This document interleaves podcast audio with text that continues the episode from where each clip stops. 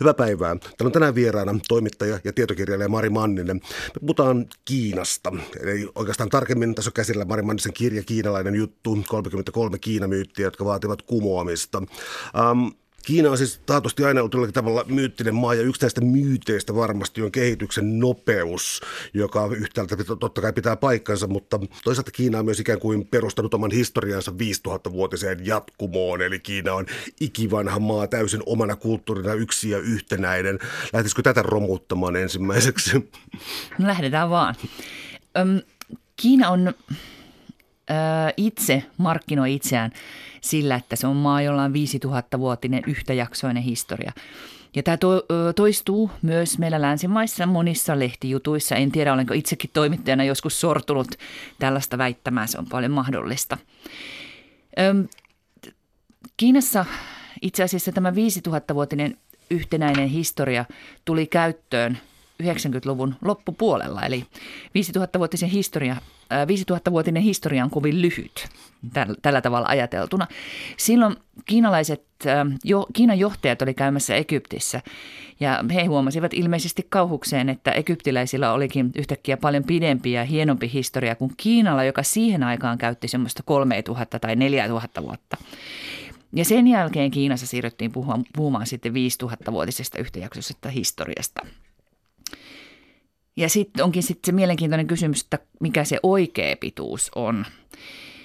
Öö, mä haastattelin mun kirjaani öö, professori Lauri Paltemaata, joka hirveän hienosti minun mielestä vertas öö, Kiinan historiaa Euroopan historiaan. Ja hän muistutti, että Kiina on itse asiassa tällaisena niin kuin, Kiinan valtiona – syntynyt vasta pari tuhatta vuotta sitten. Ja senkin jälkeen niin Kiinan valtio, jos sitä vaikka kartalle laittaa, niin on ollut ihan eri kohdilla nykyistä Kiinan plänttiä. Välillä niitä Kiinoja on ollut kaksikin valtiota sillä alueella. Ja voisi niin ajatella, että kyllä Euroopassakin, niin aika monenmoista valtiota tänne on mahtunut. Lähdetäänkö me Rooman valtakuntaa katsomaan, että sieltä lähtee, joka on se pari tuhatta vuotta sitten ollut, että miten isoa alaa se Euroopassa silloin, silloin hallitsi. Et puhuttaisiko me, että EUllakin on siis 2000-vuotinen historia. Onhan meillä Paavikin ollut siellä sitten niin kuin koko sen ajan niin kuin ikään kuin vallassa, samoin kuin Kiinassa joskus oli keisari, oli sitten minkä kokoinen maapläntti tahansa – jos nappaisit sellaisen melkein nykytermi kuin nationalismi, jonka mä yhdistän voimakkaasti 1800-lukuun, mm. niin miten kiinalainen nationalismi, onko ensinnäkään järkevää puhua sellaista nationalismista niin kuin mielettömänä kansalaisaatteena, vai pitäisikö katsoa mieluummin jotain valtarakenteita muu, muuten? Tarkoitatko se silloin 1800-luvulla? Tai... Tarkoitan, että onko tota, se, miten me käsitetään nationalismi, niin onko Kiina ollut ikään kuin samaan aikaan noussut nationalismi 1800-luvulla? Mm. No ainakin voisi sanoa sen, että silloin kun Kiina joutui ää, niin eurooppalaisten ja vähän muidenkin valtojen valtaan, kun, kun britit ja ranskalaiset ja sun muut pakotti Kiinan avaamaan satamiansa ja oli oppiumsodat ja näin, niin kyllähän siis kiinalaisilla nousi näitä eurooppalaisia vallottajia kohtaan – niin aika moinen suuri viha ja ainahan sellaisesta semmoinen kiinalaisuus ja, ja identiteetti kasvaa. Ja tätä on sitten käytetty myöhemmin Kiinassa niin kuin puhutaan että siitä, että tämä on ollut semmoinen nöyryytyksen aika. Ja nyt kun Kiinassa on kommunistinen puolue vallassa, niin kommunistinen puolue edelleen omassa propagandassaan pitää vahvasti yllä sitä ajatusta, että nimenomaan kommunistit vapauttivat – siitä voi olla sitten monta mieltä, oliko se ihan juuri näin, mutta että nimenomaan kommunistit vapauttivat Kiinan sellaisesta pitkäaikaisesta ulkovaltojen nöyryytyksen ajasta ja ovat niin kuin nostaneet Kiinan sitten tämmöiseen uuteen kansalliseen kukoistukseen. Ja sitä projektiahan tässä jatketaan koko ajan, kun Kiina nyt sitten ottaa maailmalla niin kuin isompaa valtaa jatkuvasti. No tämä tuo esiin myös toisen myytin, joka on siis se, että Kiina on kaukainen ja suljettu. Ja sitten toisaalta tämä, mitä sä mainitsit, miten ää, aikansa siirtomaa valtiot on toisaalta niin pakottaneet pitämään satamia auki, kaapanneet tällaisia.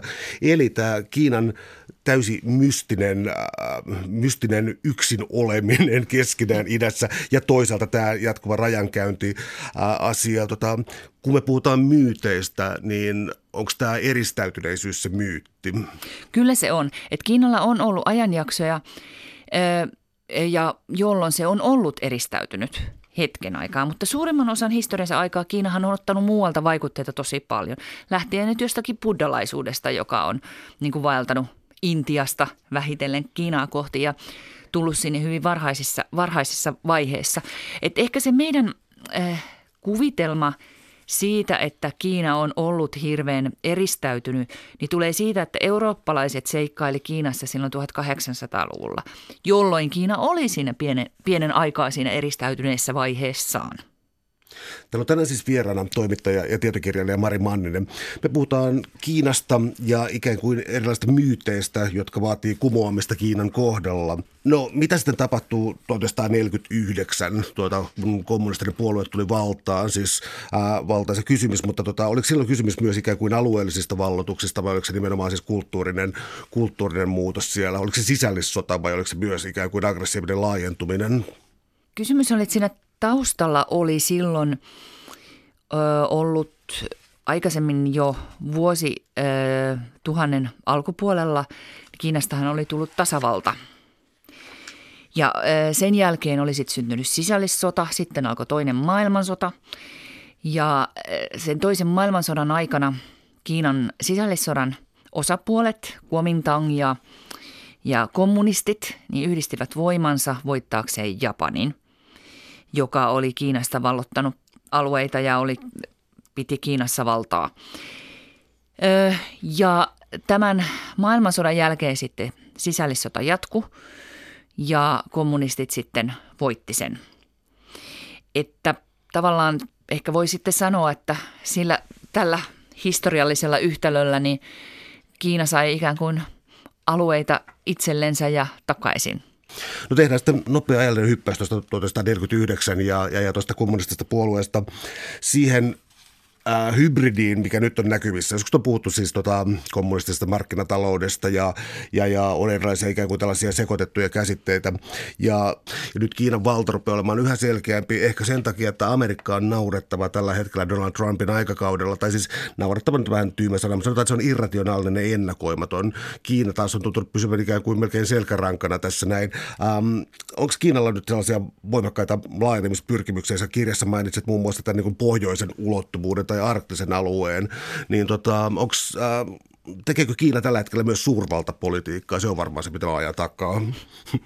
No kyllähän Kiina suurvaltapolitiikkaa tekee.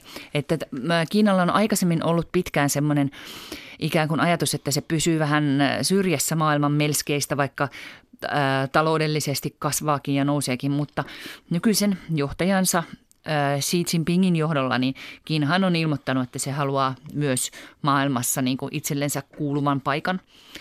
Ja sehän näkyy monella tavalla. Että se näkyy siinä, että Kiina on satsannut tähän tällaiseen silkkitiehankkeeseensa, jossa Kiina rahoittaa ja kiinalaiset firmat myöskin rakentaa niin teitä ja rautateitä ja satamia ja kaivoksia ja ties mitä – niin kuin oikeastaan voisi sanoa, että ympäri maailman.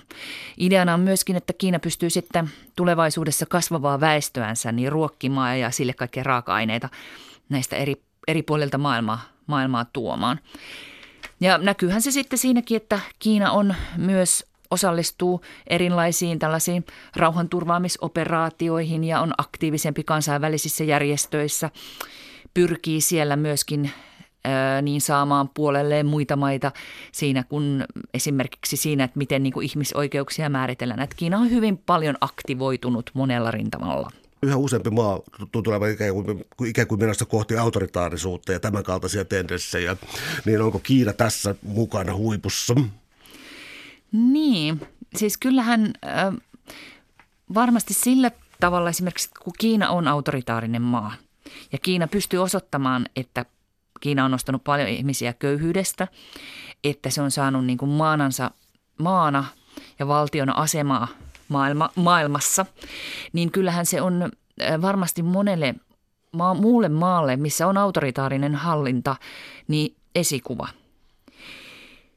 ja myöskin niiden kansalaisille. Että, että näinkin voidaan toimia ja se, että tästä voi olla niin kuin vaikka maalle niin kuin taloudellisesti ja kansalaisille taloudellisesti hyötyä. Ja Kiinahan myös antaa erilaista apua, taloudellista apua, mutta myös tekee taloudellisia diilejä kyselemättä eri maiden hallitsijoilta, että esimerkiksi niiden ihmisoikeuspolitiikasta, mitä länsimaat usein tekee. Joten Kiina myöskin on niin kuin, tai sillä tavalla niin liittoutuu monen tällaisen maan kanssa. Että kyllä se Kiinan asema, asema niin edesauttaa autoritaaristen maiden nousua. Mutta vaikuttaa myös siis siltä, että jos ajatellaan vielä ikään kuin sensuuria tämän kaltaisia asioita, ja sitten vaikkapa verkkoa, internettiä Kiinassa, niin paljon on lännessä ollut esillä siitä, kuinka, kuinka näitä sensuroidaan, kuinka, kiinalaiset, kuinka Google ja muut isot yhtiöt yritetään niin laittaa jaloille ja sopeutumaan näihin Kiinan sääntöihin.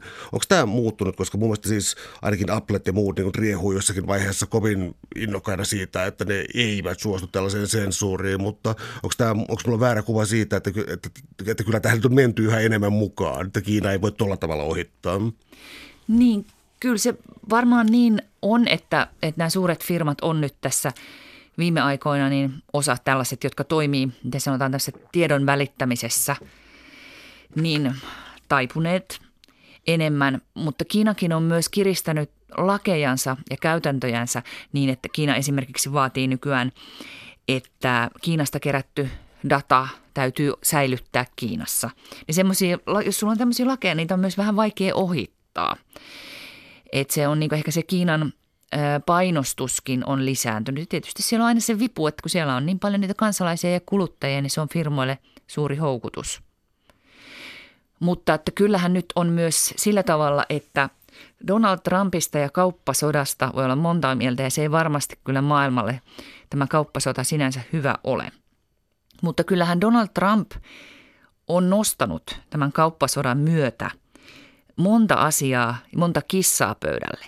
Esimerkiksi semmoiset, että kun Kiinaa on syytetty ja firmat on syyttänyt kulisseissa varsinkin aika paljon teollisuusvakoilusta. Donald Trump on nostanut sen pöydälle, vaatinut sellaisen lopettamista.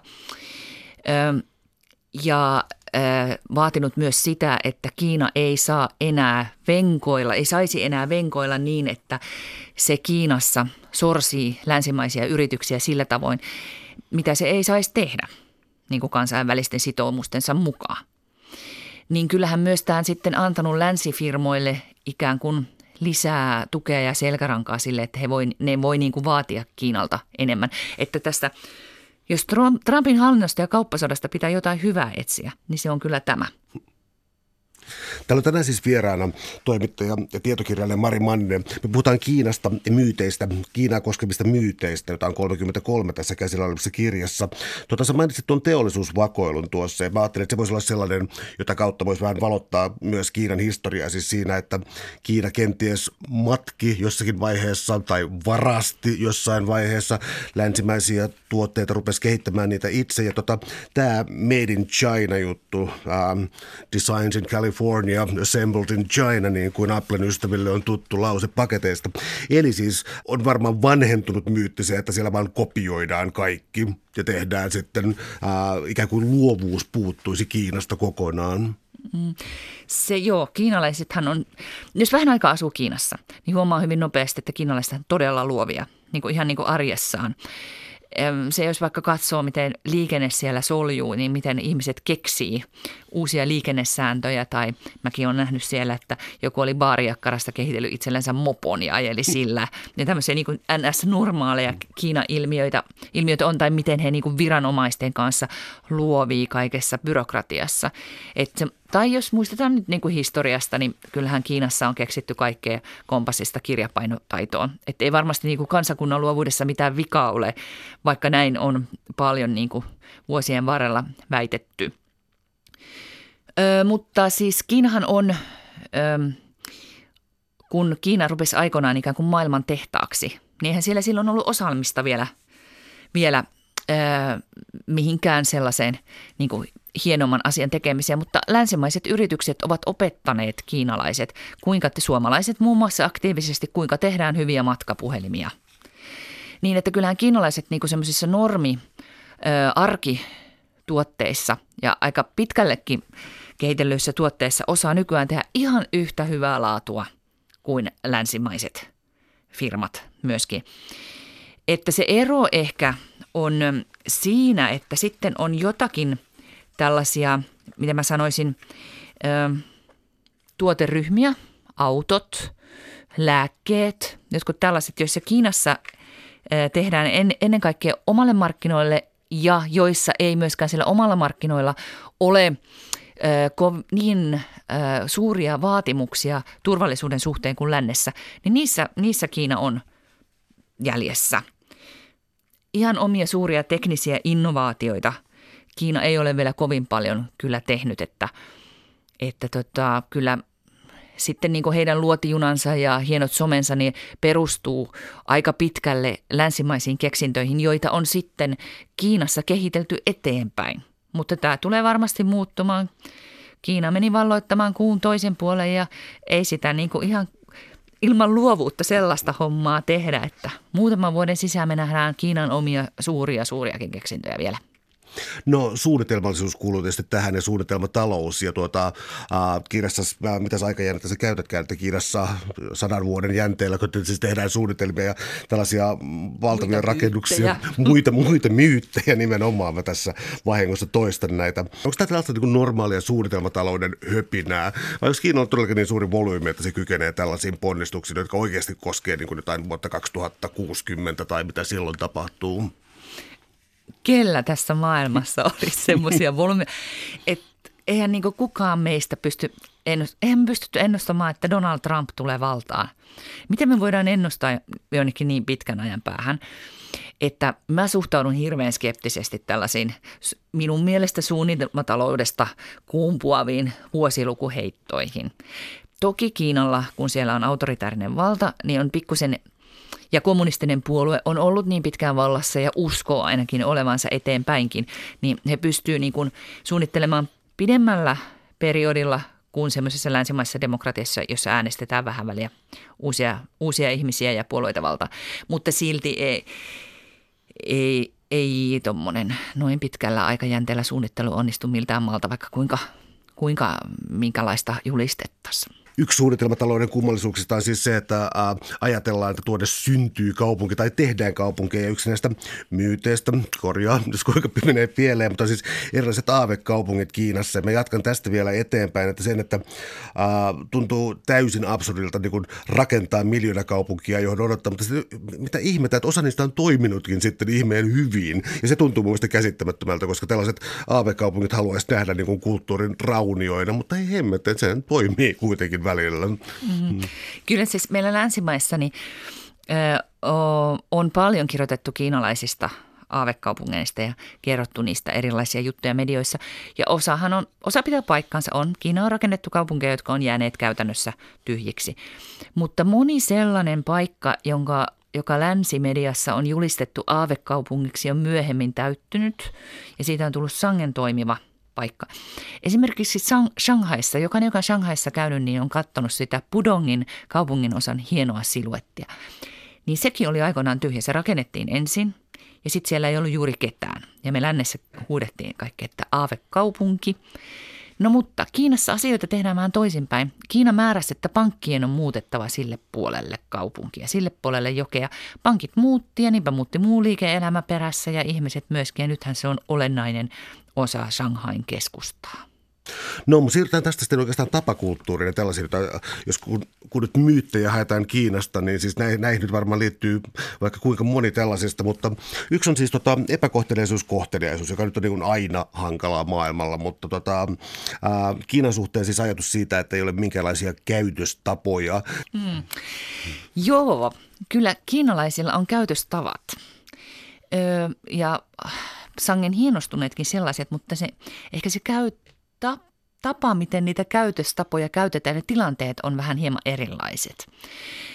Että ää, Kiinassa on paljolti niin, että kun ihmiset kulkee kaupungilla vieraiden ihmisten seurassa, niin siellä ei niin hirveästi tarvii niitä käytöstapoja olla, koska ne ihmiset ovat vieraita. Et ne käytöstavat, hyvät sellaiset, mukavana oleminen varataan enemmän tutuille, eli työkavereille, naapureille, kaukaisemmille suvulle. Ja heille ollaan kyllä sitten ylenpalttisen kohteliaita. Jos menee kiinalaiseen perheeseen kylään, niin kyllä sitä sen sitä tuputtamisen ja hoivaamisen ja huomioimisen määrää, niin huh huh, että siinä suomalainen häkeltyy. Multakin on jalkoja tultu pesemään. Ja sitten taas toisaalta, jos Kiinassa oikein oikein läheiseksi ystäväksi pääsee, niin että on ihan niin kuin ydinperhettä tai parhaiten kavereiden joukossa, niin sitten taas ne käytöstavat unohdetaan ja sitten ei enää sanota, että voisitko ystävällisesti ojentaa sitä suolaa, vaan sitten sanotaan suolaa suomalaisittain niin ihanan tutusti. Ja, koska sitten taas ajatellaan, että semmoinen liiallinen kohteliaisuus erottaa ihmisiä vähän turhan kauas.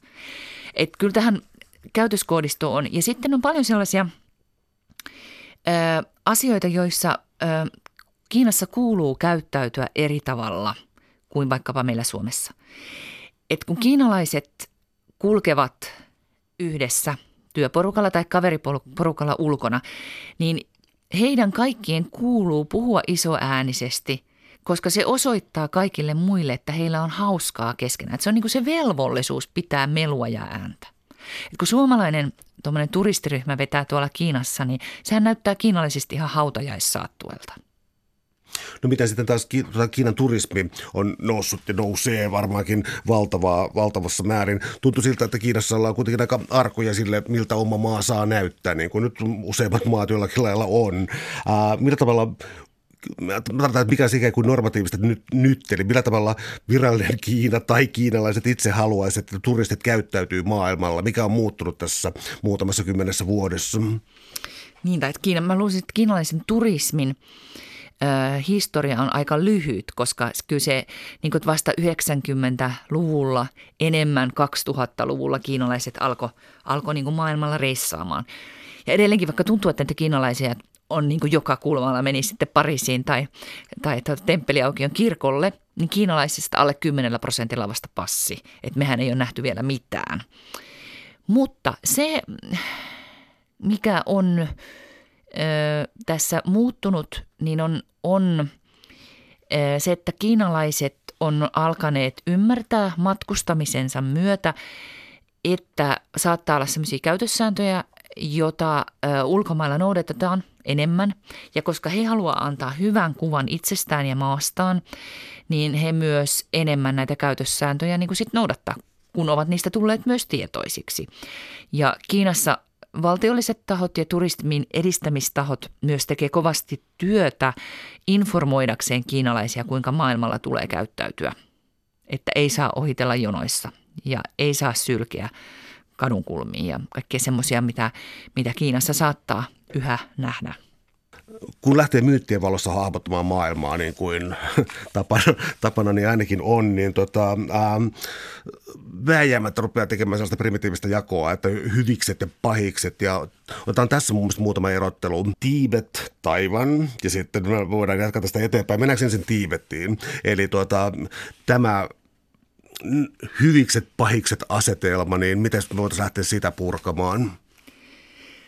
Vaikkapa ehkä niin, että kun me puhutaan nyt tässä ennen kaikkea myyteistä, joita meillä länsimaalaisilla ihmisillä on Kiinasta, niin mä väittäisin näin, että aika monella meillä länsimaalaisella on sellainen ajatus siitä, että tiibetiläiset on jotenkin yliluonnollisen hyviä, semmoisin täysin väkivallattomia, uskontoansa harjoittavia Dalai Laman seuraajia, joita Kiina julmasti sortaa.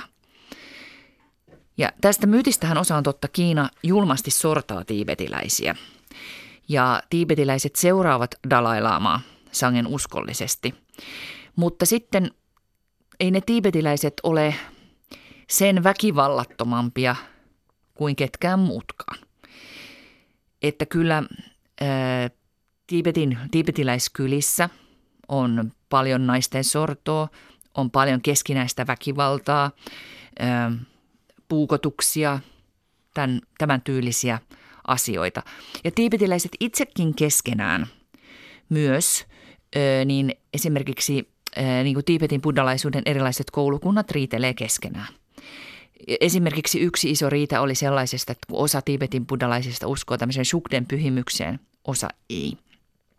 Kun Dalai Lama sen aikanaan sen palvonnan kielsi, niin tästä aiheutui niin ihan väkivaltaisuuksiin yltyneitä sisäisiä kiistoja Tiipetin buddhalaisuuden sisällä, niin että osa Tiipetin buddhalaisista valitti Amnesty Internationalille siitä, että toinen osa porukkaa niin kuin sortaa heitä tosi pahasti. Amnesty ei ottanut tähän kantaa, tämä oli tietysti sangen kiusallinen kiista ja toinen puoli väitti, että oli Kiinan masinoima juttu vaan. Ö, mutta ne tiipetiläiset on ihan samanlaisia ihmisiä kuin muutkin, että me ei tarvitse niin kuin orientalismin suodattimen läpi niin kuin heihin, heidän päälle iskeä mitään tämmöistä ö, ylimalkaisen hyvyyden leimaa, eikä heiltä myöskään sellaista niin kuin olla sitten vaatimassa. Täällä tänään siis vieraana toimittaja ja tietokirjailija Mari Manninen. Me puhutaan Kiinasta ja myyteistä, ää, 33 Kiinan myytistä, ei ehditä käydä kaikkia läpi, mutta tota, mikä olisi tällä hetkellä siis sellainen ihmisoikeusrikkomus tai jokin tällainen, joka nyt on niin ollut viime aikoina esillä tai johon tulisi kiinnittää huomiota? Varmastikin nyt, mikä on ollutkin Suomessakin nyt mediassa paljon esillä ja länsimediassa nyt ihan viime kuukausina, niin on uikuurien asema – Eli on Kiinassa tämmöinen Xinjiangin maakunta, e, jossa on uiguureita, muslimeita ja Kiina on nyt siellä sitten pannut ison osan, puhutaan jopa niin kuin miljoonasta, jopa isommista määristä uiguureja, joita on niin kuin käytetty tämmöisillä tai pidetty ja pidetään sellaisilla leireillä, joilla, joilla heille ainakin vähintään niin kuin syötetään propagandaa kommunismista ja sitten myöskin tämmöisen niin kuin ikään kuin islamin uskon vastaista. Ja samoin sitten siellä on seuranta on ihan huipussaan, että ihmisistä on kerätty erilaisia, erilaisia jopa ilmeisesti geeninäytteitä, että heitä pystytään seuraamaan ja uikuriperheiden kote, kode, koteihin on määrätty henkilökohtaisia kiinalaisia vakoja, jotka käy asumassa uikuriperheiden luona ja näin. Eli tämä on varmaan nyt ollut se seuratuin asia. Ja tämä, tämä niin kuin kertoo myös siitä, niin tämän mun kirja, kirja, kirjani suhteessa siitä, että kuinka nopeasti Kiinassa myös asiat muuttuvat, että kun mä vielä viime eh, keväänä ja kesänä tätä kirjaa kirjoitin, niin silloin mä kirjoitin tuonne kirjaan, että uiguurien tilannetta ei ole huomioitu niin paljon kuin tiibetiläisten, koska heiltä puuttuu sellainen Dalai Lamaa vastaava kansainvälisesti tunnettu johtaja. Että tiibetiläisten sorto on enemmän esillä, mutta tähän on nyt muuttunut että Kiina onnistui tekemään niin kertakaikkisen pöyristyttävän mittakaavan järjestelmällisen sortosysteemin uigurialueelle, että jopa lännessä on siihen herättynyt sitten aika vahvasti. Täällä on tänään siis vieraana toimittaja ja tietokirjailija Mari Manninen. Me puhutaan Kiinasta ja myyteistä, jotka vaatii ehkä vähän päivittämistä tai kumoamista tuollainen äh, sortamiskoneisto on tota, niin tietysti helposti tuomittavaa, mutta tota, mä tekisin sellaisen kysymyksen oikeastaan, että Kiinan sisällä, mitä Kiinan johto pelkää? Ja mitä mä tarkoitan tällä kysymyksellä on se, että tota, ää, äh, voisi kuvitella, että jos ihmiset valittaa kovasti oloistansa tai jotenkin niin tuntee olonsa tällä tavalla huonoksi, niin siinä on ikään kuin vallankumouksen ydin tai demokraattisen vallankumouksen ydin. Mutta Kiinassa voi valittaa kyllä tehokkaastikin. Ja se pitää ehkä, mä teen nyt tulkintaa sun kirjasta, on siis se, että se mitä pelätään on siis sellaiset isot sanat niin kuin demokratia, ihmisoikeudet ja siis tällaiset asiat, mutta taas niin kuin valittaminen ja heitä ei toimita tällainen, niin se on paljon, tai siis se on ihan eri tavalla säännelty juttuja. Tota, kerroisit se valituskulttuurista Valituskulttuurista. niin. No ainakin sen, että sanoisin, että esimerkiksi, äh, tai niin kuin, meillähän on usein sellainen ajatus, että Kiinassa äh, kaikki on sensuroitu. Okei, se on ihan totta. Kaikkea sensuroidaan. Sensuroidaan opetusta kouluissa, kirjoja, TV-ohjelmia, lehtiä, kaikkea.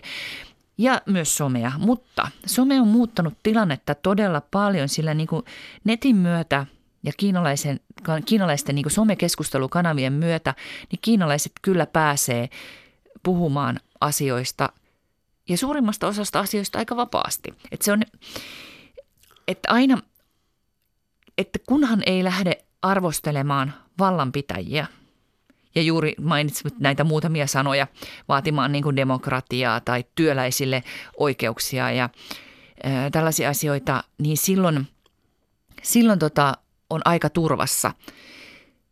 kunhan siitä ei tule liian suurta siitä valituksen aiheesta, ei tule liian suurta kansan liikehdintää, se ei saa niin kuin liikaa huomiota. Silloin niin kuin ne valtaa pitävät helposti puuttuu siihen, koska he eivät halua, että mikään kuohauttaa liikaa ja nostattaa kansalaisia kadulle. Mitä sitten kansalaisjärjestöjen toiminta, joka on yksi demokratian mittari, ainakin totuttu sellaisena pitämään? Ää, mä teen johdattelevan kysymyksen, että toimiiko ne eri tavalla Kiinassa? Kyllä ne toimii. Kiinassa on erittäin paljon kansalaisjärjestöjä. Puhutaan ihan miljoonista kansalaisjärjestöistä. Ja niistä iso osa toimii sellaisilla, että ne niinku ikään kuin auttaa ihmisiä mm, hankkii huononäköisille silmälaseja ja auttaa ihmisiä ymmärtämään diabeteksen vaaroja, tämän tyylisiä asioita, joista niin kuin sanoisin, että viranomaiset on aika kiitollisia, koska heillä ei ole missään nimessä niin kuin mahdollisuuksia eikä resursseja näitä asioita hoitaa. Tämähän lisää kansalaisten tyytyväisyyttä, mikä lisää sitten niin kuin myöskin vallanpitäjien vallassa pysymistä, helpottaa sitä.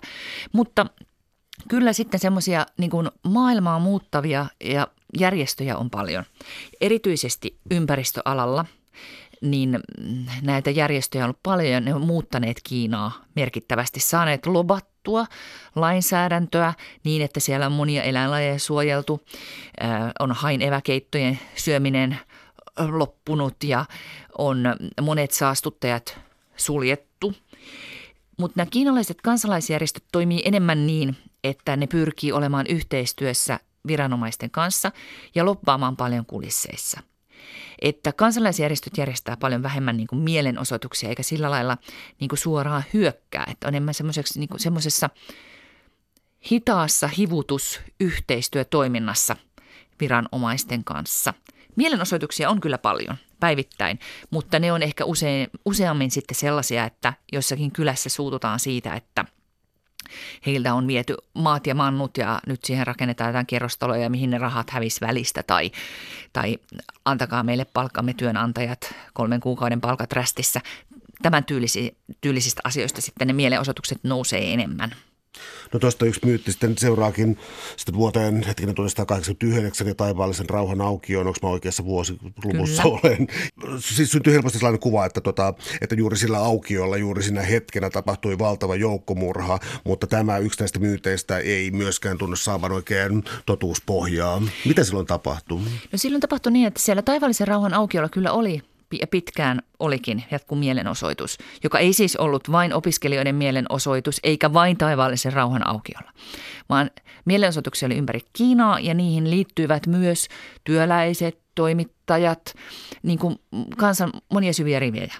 Eivätkä nämä olleet mitään vaan, että haluttiin lisää demokraattisia uudistuksia, vaan vastustettiin korruptiota ja inflaatiota ja monta muuta. Että se oli paljon niin kuin laajempi se liikehdintä siellä taustalla kuin mitä me niin kuin lännessä muistetaan.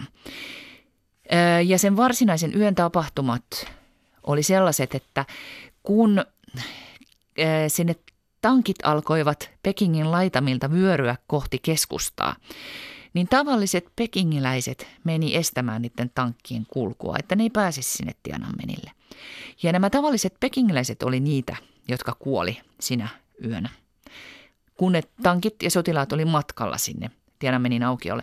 Että varsinaisesti sieltä aukiolla enää sitten, niin sitä ei kukaan tiedä, että kuinka paljon kaikkinen sinä yönä kuoli ihmisiä, eikä kuinka monta siellä aukiolla, mutta aukiolla ehkä korkeintaan muutama.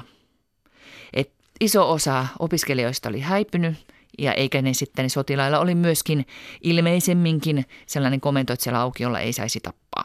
Mutta se on niin kuin jäänyt meille sellaiseksi myytiksi, että se nimenomaan sillä aukiolla tapahtui se verilöyly. Se verilöyly tapahtui pitkin Pekingiä. Ää, kun me puhuttiin näistä kansalaisjärjestöistä, niin sä mainitsit tämä nimenomaan ympäristöjärjestöt. Ja tota, tämä ympäristökysymys on myös tällainen yksi kuin myyttinen kysymys, koska meillä on kuva siis siitä, että Kiina on läpisaastunut maa ja että Pekingissä olisi ää, surkein ilma kuin, surkeampi ilma kuin missään muussa suurkaupungissa maailmassa. Ää, okei, siis saasteita on, mä niin myytit on hankalia, kun ne usein perustuvat myös totuuteen, se, se tekee niistä niin pirullisia. Mutta tämä saasteisuus ja Peking tästä niin kuin, ja, tota, tikun nokkaan nostettuna esimerkkinä, ähm, miksi tämä ei pidä paikkaansa, vaikka mä tiedän, että sä oot kohdannut siellä niin kuin ihan hirvittävän sen pahimman talven. Eikö se niin ollut? Voisi siitä kertoa vähän? Joo, silloin kun mä muutin Pekingiin 2013 niin alkuvuodeksi, niin silloin oli se kaikista kammottavin, pisin saastejakso, jolla oli niin välillä, ettei liikennevaloja näkynyt siis ton kadun risteyksen yli se oli jotakin aika, aika järkyttävää.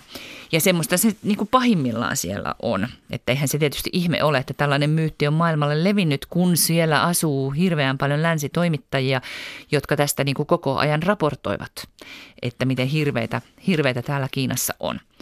Ja kun sieltä Kiinasta pitää myös kertoa, Kiina on myös tälle ilmastomielessä iso päästölähde, pitää kertoa, kertoa niistä päästöistä ja erilaisista maailman ilmastosopimuksista, niin se Pekinghän on hyvä paikka näistä asioista raportoida. Ja mullakin oli sellainen kuva, kun mä Kiinaan muutin, että Peking on about maailman saastuneen kaupunki ilmaltaan. Ja sitten kun mä aloin tekemään jotain juttua toimittajana ja mä aloin vähän googlailemaan, ja sitten mä huomaan, että hyvänen aika, eihän Peking ole edes 20 saastuneemman kaupungin joukossa. Et ne saastuneemmat, ilmaltaan saastuneemmat kaupungithan on itse asiassa Intiassa – ja silloin sitten niin kuin, jos siinä vaiheessa, kun tätä kirjaa kirjoitin ja 2016 taisi tulla ne WHOn luvut ja silloin Peking taisi olla 57 niin kuin tälleen saastuneemmasta päästä maailmassa. Ja nyt se taitaa WHOn uusimmat luvut on jotain 180 jotain Peking sellaisella siellä, että, että siis Peking on mainettaan parempi tässä. No, tämä maine on tärkeä ja sitten median, median rooli tässä, koska mä huomasin nyökkäileväni kovasti sun kirjassa siinä kohdasta, missä tota, huomatin, että esimerkiksi länsimedioissa, kun puhutaan Kiinan taloudesta, ne uutiset on lähes aina positiivisia nämä uutiset. Ja mä niin kuin huomasin tässä niin kuin touche, eli tota, siis, äh, herättää tietyllä tavalla niin kunnioitusta tällainen niin talousmahti. Mutta tota, ähm, et jos fokuksessa oli vaikkapa tuolla 80-90-luvun taitteessa jokin aikaa nimenomaan demokratia ja kansalaisjärjestöjen kohta, kohtelu, kohtalo, niin tota, onko taloudesta nyt tullut ikään kuin se vallitseva, vallitseva perspektiivi, mistä Kiinaa katsellaan? On, kyllä se on. Olet aivan oikeassa. Et, ehkä se myös on niin, että me ollaan Suomi ja moni muukin maa, mehän ollaan niin sidoksissa siihen Kiinan talouteen. Sen takia, että tietenkin, että, että monet meidän yritykset tekee siellä tuotteita – myy sinne tuotteita. Ja myös sitten sitä kautta, että Kiinalla, Kiinan merkitys maailman taloudessa on niin iso, että se mitä Kiinassa tapahtuu, niin heijastuu kaikkeen. Että jos Kiinan taloudessa menee huonosti, niin sitten se voi tarkoittaa sitä, että Suomenkin taloudessa menee kohta huonosti ja sitten mä saan töistä potkut. Kun me otetaan tietoa Kiinasta, niin mihin kannattaa luottaa? Eli tilastoihin, tutkimuslaitoksiin, ää, ulkomaisiin kansalaisjärjestöihin tai muihin. Eli tota, okei, sun kirjaa tietysti tässä näin, tähän, tähän kannattaa Oi, luottaa. kannattaa luottaa, Mutta siis kyllä. siis, tota, mistä saisi ikään kuin tarkimmat tilastot tai muut tästä mahdottoman suuresta maasta, siitä mitä tapahtuu? Varmastikin niin eri asioissa vähän erilaisista lähteistä. Että niin kuin, mä huomasin esimerkiksi, että tämmöisen niin kuin maailman kauppajärjestö – tilastoja, joita tuossa ensin, kun tuota kirjaa rupesin tekemään, niin aika huoletta katselin. Ja sitten mä huomasin jos, jossakin vaiheessa, että hetkinen, nämä tilastothan onkin, itse asiassa monet luvut on täältä suoraan Kiinasta, niin kuin Kiinan valtiolta otettuja. Ja tietysti on luontevaa, jos kaikilta valtiolta lukuja otetaan. Ja ne Kiinan valtion tilastothan on niin kuin monilta osin erittäin epäluotettavia. Että tavallaan pitäisi aina niin kuin mennä sen ö, tilastoinnin alkulähteelle, mikä tahansa se onkaan se taho, mihin niin kuin itse uskoo luottavansa. Eli mitään niin kuin semmoista, ei ole olemassa yhtä tahoa, vaan aina pitäisi katsoa, että tämä tilasto, mistä tämä on otettu. Ja sehän tekeekin tuosta Kiinan, Kiinan lukujen pyörittelystä ihan äärimmäisen vaikean. Että musta on tullut ainakin Kiinan lukujen suhteen nyt tosi varovainen. Että ei talouskasvuluvut, niistäkin niin Kiinalla, Kiinan luvuthan on ihan yhtä. Nehän on, Kiinan talouskasvuluvut perustuu siihen, mitä Kiina itse ilmoittaa, niin että he niin ikään kuin ennustavat Tämä on meidän tavoitteemme ja sitten siihen tavoitteeseen päästään tavalla tai toisella. Miten luotettava tällainen luku sitten on. Ja sitten jos katsoo, mitä maailmalla erilaiset ö, taloutta seuraavat ö, isot niin kuin pankit, järjestöt, tällaiset antaa omiksi luvuikseen, niin niissäkin saattaa olla haarukoita niin kuin monen prosenttiyksikö verran eroa. Mutta sellainen mun tuli mieleen tässä kirjassa, äh, on tota, onko Kiina uhriutuva maa? Siis siinä mielessä, että Venäjä ottaa usein esimerkiksi uhrin roolin tässä, tässä ja niin kuin, ikään kuin sitä kautta tekee suurvaltapolitiikkaa. Niin siis Japani ja siis ulkomaalaiset valloittajat ja tällaiset asiat, eli siis tota, ikään kuin Kiina olisi tota, jotenkin ollut jatkuvasti uhanalainen tässä. Ja nyt tässä niin kuin nykypoliittisessa tilanteessa, niin onko tällaista niin kuin uhriutumista, että Kiina on kohdeltu kaltoin nyt tässä niin kuin modernin aikana? Mm.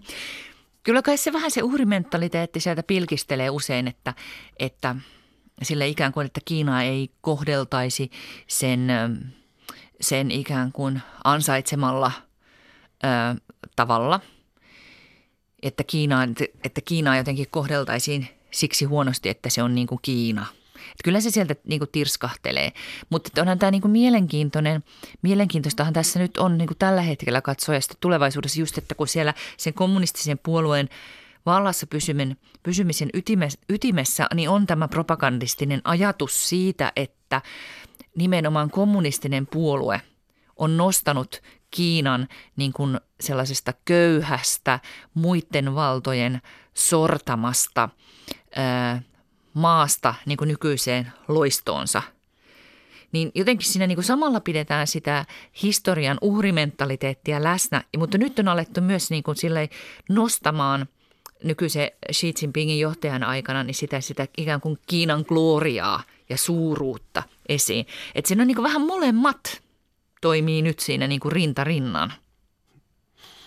Täällä on tänään siis vieraana toimittaja ja tietokirjailija Mari Manninen. Me puhutaan Kiinasta ja Kiinaan liittyvistä myyteistä. No yksi tapa purkaa tai äh, lisätä myyttejä on tietysti tiedon hakeminen. Ja tota, se mainitsit, että kun googlailit kaupunkia, joissa on saasteita ja niin eteenpäin, ähm, kun asuu kun asuit Kiinassa ja tota, käytit siellä internettiä, jo, tavallaan kaksosainen kysymys, josta toinen on se, että onko tämä ikään kuin suuri palomuuri totta, että Kiinassa ei saa ollenkaan tietoa ja toisaalta tällainen, että tämä näiden omat ää, sosiaalisen median palvelut on osittain myös paljon ikään kuin kehittyneempiä kuin länsimaissa. Eli tota, ää, sinä Kiinassa etsimässä tietoa ilman salattua VPN-internet-osoitetta tai tällaista. Mitä tietoja silloin saa netistä? No silloin on ehkä helpompi sanoa, mitä tietoja ei saa.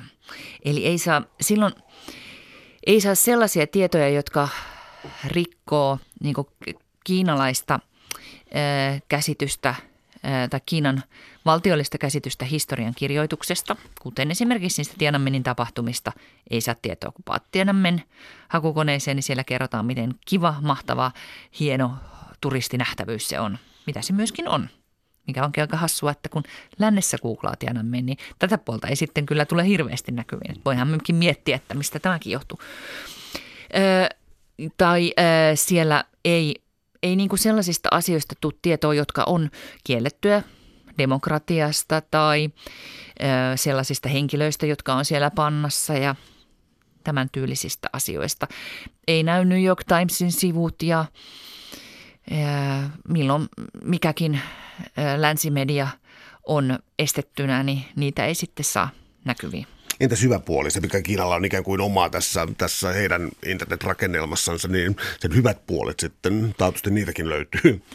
Joo, siis kyllähän siis kiinalainen some on kehittynyt siellä, että Kiinahan ei, ei päästänyt ulkomaisia – liian paljon, ulkomaisia yrityksiä niin kuin liian paljon, Kiinan näkökulmasta liian paljon sähläämään nettikehityksessään.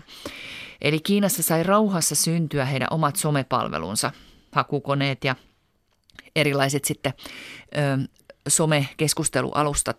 Ja niihin otettiin mallia ulkomailta ja sitten niitä on lähdetty, kehit, lähdetty, ke, lähdetty kehittämään kiinalaiseen suuntaan. Eli esimerkiksi WeChat, Veisin palvelu, niin se on ehkä maailman paras some. Siinä pystyy chattailemaan tälleen kavereiden kanssa keskenään, mutta sillä pystyy maksaa laskut ja sillä pystyy maksaa ravintolalaskut ja mm, sillä pystyy etsimään tietoa niin kuin kaikista turistipaikoista ja ö, tilaamaan taksit ja pizzat ja kaikki. Et se on, siellä niin kuin se some on hyvin kehittynyt ja jo silloin 2000 2000, mitä mä sanoisin, 13 muutin sinne, 2014, kun hän olisi ollut, että alkoi olla sille, että eipä siellä juuri kukaan niin enää millään käteisellä Pekingissä maksanut, että ostokset piipattiin kännykältä ja kaverillekin maksettiin kukkarosta toiseen.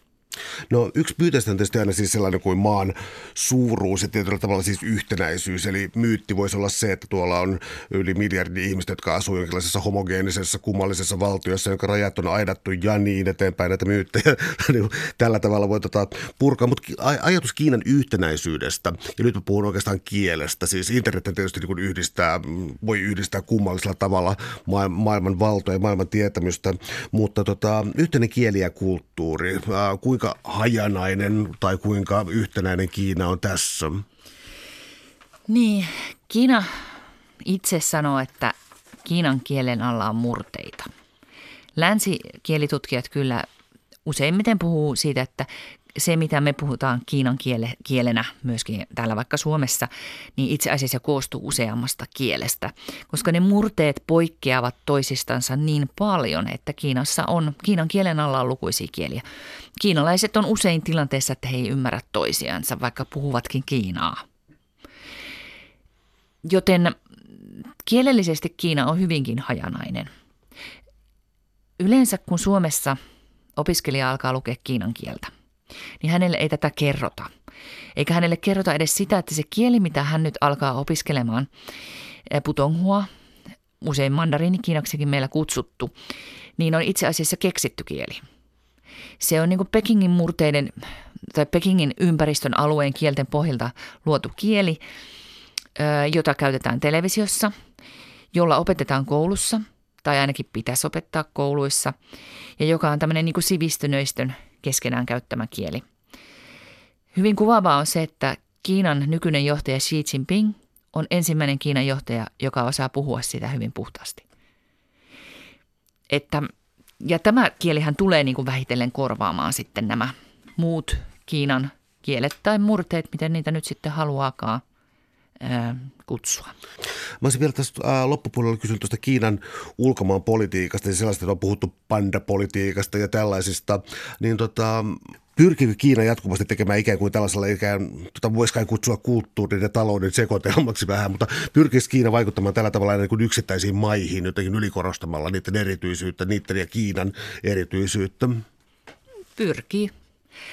Ja äh, kyllähän tietysti jokaisella pienellä maalla on varmaan niin omat taloudelliset intressissä myös korostaa tätä niin kuin takaisinpäin. Mutta onhan se sillä tavalla kuva, että Suomessahan aina kun on tämmöinen, miten mä sanoisin, valtiollinen tai diplomaattinen tapaaminen suomalaisten ja kiinalaisten välillä, jossa joku juhlissa pidetään puhetta jotain, niin aina, aina sanotaan sitä, että, että Suomi oli ensimmäisiä maita, jotka tunnusti Kiinan ja näin. No sitten kun katsotaan tarkemmin, niin muut Pohjoismaat tehtiin ensin ja kaikkea, mutta sitä ei koskaan sanota. Että et se on niinku semmoista myöskin vähän sellaista liturgiaa, jolla nyt ei oikeasti olekaan sitten ihan niin paljon merkitystä kuin monet uskoo. Tietenkin en mä usko, että diplomaatit itse uskoo, niin kuin suomalaiset diplomaatit tähän, mutta he käyttää näitä sanoja kohteliaasti, kuten kilistelemme laseja kohteliaasti tilaisuuksissa ja sanomme kiitos ja näkemiin. No, myyttejä tässä 33 tässä sun kirjassa, josta me ei todellakaan näitä kaikkia käydä läpi, mutta tota, yksi... Ähm, joka varmaan täytyisi nostaa esiin, on kuitenkin yhden lapsen politiikka ja mitä sille on tapahtunut. Tämä on varmaan sellainen, joka on herättänyt, tai siis mä annan sulle puheenvuoron, koska sä kerrot, minkä takia tämä ei pitänyt oikein paikkaansa. Niin, Kiinassa oli se yhden lapsen politiikka, oli niin 2015 vuoden loppuun voimassa.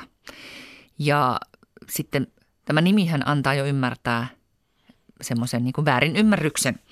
Eli ihmiset ajattelee, että se tarkoitti, että nyt perheissä oli sitten varmaankin vain yksi lapsi.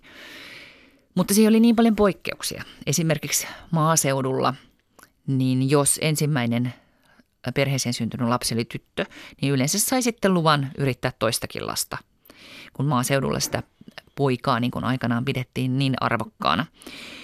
Ja poikkeuksia oli paljon muitakin, joten oikeastaan olisi pitänyt puhua puolentoista lapsen politiikasta. Et Kiinassa on hyvin paljon, varsinkin maaseudulla, yhden lapsen politiikan aikana syntyneitä ihmisiä, joilla on sisaruksia. Ähm, Tämä tuo mieleen sitten vaurastumisen, koska äh, lapsilukuhan äh, tunnetusti Euroopassa siis tota, se aina pienenee, mitä parempi koulutus naisilla on ja, ja, ja, ja sitten ra, tota, varallisuus, niin nämä tällaisia, jotka vaikuttaa tähän asiaan. Onko Kiina siirtymässä nyt tässä tota, suoraan ikään kuin kehittyneiden maiden lapsilukumäärään jollakin lailla ikään kuin luonnollisesti ilman mitään politiikkaakaan? Niin, siis Kiinassahan on todella pieni syntyvyys nyt ja vaikka tämä yhden lapsen politiikka on lopetettu, niin syntyvyys ei siltikään ole siitä kovin noussut. Ja tämä ei niin kuin aiheuttanutkaan nyt sitten semmoista mitään, että ihmiset olisivat ruvenneet yhtäkkiä niin tämmöisiä kahden lapsen perheitä hulluna pykäämään, vaan kaikki oli nyt tottunut siihen ajatukseen, että yksi lapsikin riittää, niin, niin mm, näin on sitten käynyt. Mutta se, että Kiina on siis siirtynyt sellaisiin ää, lukemiin, niin Suomea pienempiin hedelmällisyyslukemiin. Et siinä mielessä voi sanoa kyllä, mutta että kyllähän siis Kiinassa ää, koulutustaso on noussut niin valtavasti ja talouskehityskin ollut niin valtavaa, että, että ei ehkä ihan näin pieniin lukemiin olisi menty, mutta, mutta paljon se syntyvyys olisi pudonnut ilman tätä yhden lapsen politiikkaakin – ja Kiinassahan syntyvyys itse asiassa putosi paljon enemmän ennen yhden lapsen politiikkaa kuin sen aikana, koska ennen yhden lapsen politiikkaa ja oli 70-luvun aikana niin toinen hellempi syntyvyyden sääntelyohjelma, joka vähensi sitä naisten saamien lasten määrää niin huomattavasti enemmän kuin monikymmenvuotinen paljon rankempi ja raaempi yhden lapsen politiikka. No miten siis sellainen, tota, me tiedetään, että Kiinassa on valtavat varallisuuserot ja, ja, ja ne on tota, miljardöörejä lukumääräisesti syntyy voimakas määrä, mutta yhteiskuntatieteellinen pakollinen kysymys, siis entäs keskiluokka, mm. koska sehän ratkaisee maan kohtalon. Eli tota, mm. onko Kiinassa keskiluokkaa tässä mielessä, onko siellä nouseva keskiluokka, jolla on tarpeeksi rahaa kulutukseen, joka tätä kautta saa ikään kuin myös demokratian mm. vaikuttamista ja niin eteenpäin? Niin, Kiinassa on nouseva keskiluokka, että jos sitä rahallisesti katsotaan, niin on kaupungeissa varsinkin. Se, että miten iso se keskiluokka on, niin siitä sitten tota sosiologit ja taloustieteilijät ja muut niin varmasti niin kuin on vääntää paljon paljon kättä. Mun kirjassa asiaa arvioi niin sellainen Tuuli Koivu, joka on Nordean johtava – Kiina-asiantuntija ja hän arvioi sen keskiluokan kooksi 400 miljoonaa ihmistä. Ja, eli sen yli puolet Kiinan kaupunkilaisväestöstä. Ja äh, hänen niin kuin mittareilla siihen keskiluokkaan pääsi 500-2000 euron kuukaustuloilla. Ja kyllähän se on koko ajan kasvava joukko. Kuinka paljon heillä sitten on intoa niin ö, muuttaa sitä ö, poliittista järjestelmää, niin on sitten eri juttu että sitä on ihan mahdotonta arvioida, koska Kiinasta ei tällaisesta asiasta millään pysty keräämään mitään sellaista kalluppeesta kysyt ihmisiltä, että mitä oot mieltä maassysteemistä. Että osa Kiinassa ihmisistä ja hyvin iso osa varmasti tykkää maan systeemistä. Se on heille normaali ja antanut heille paljon hyvää. Kuinka paljon siihen on tyytymättömyyttä, en tiedä. Suuret kiitokset keskustelusta, Mari Manninen. Oli ilo.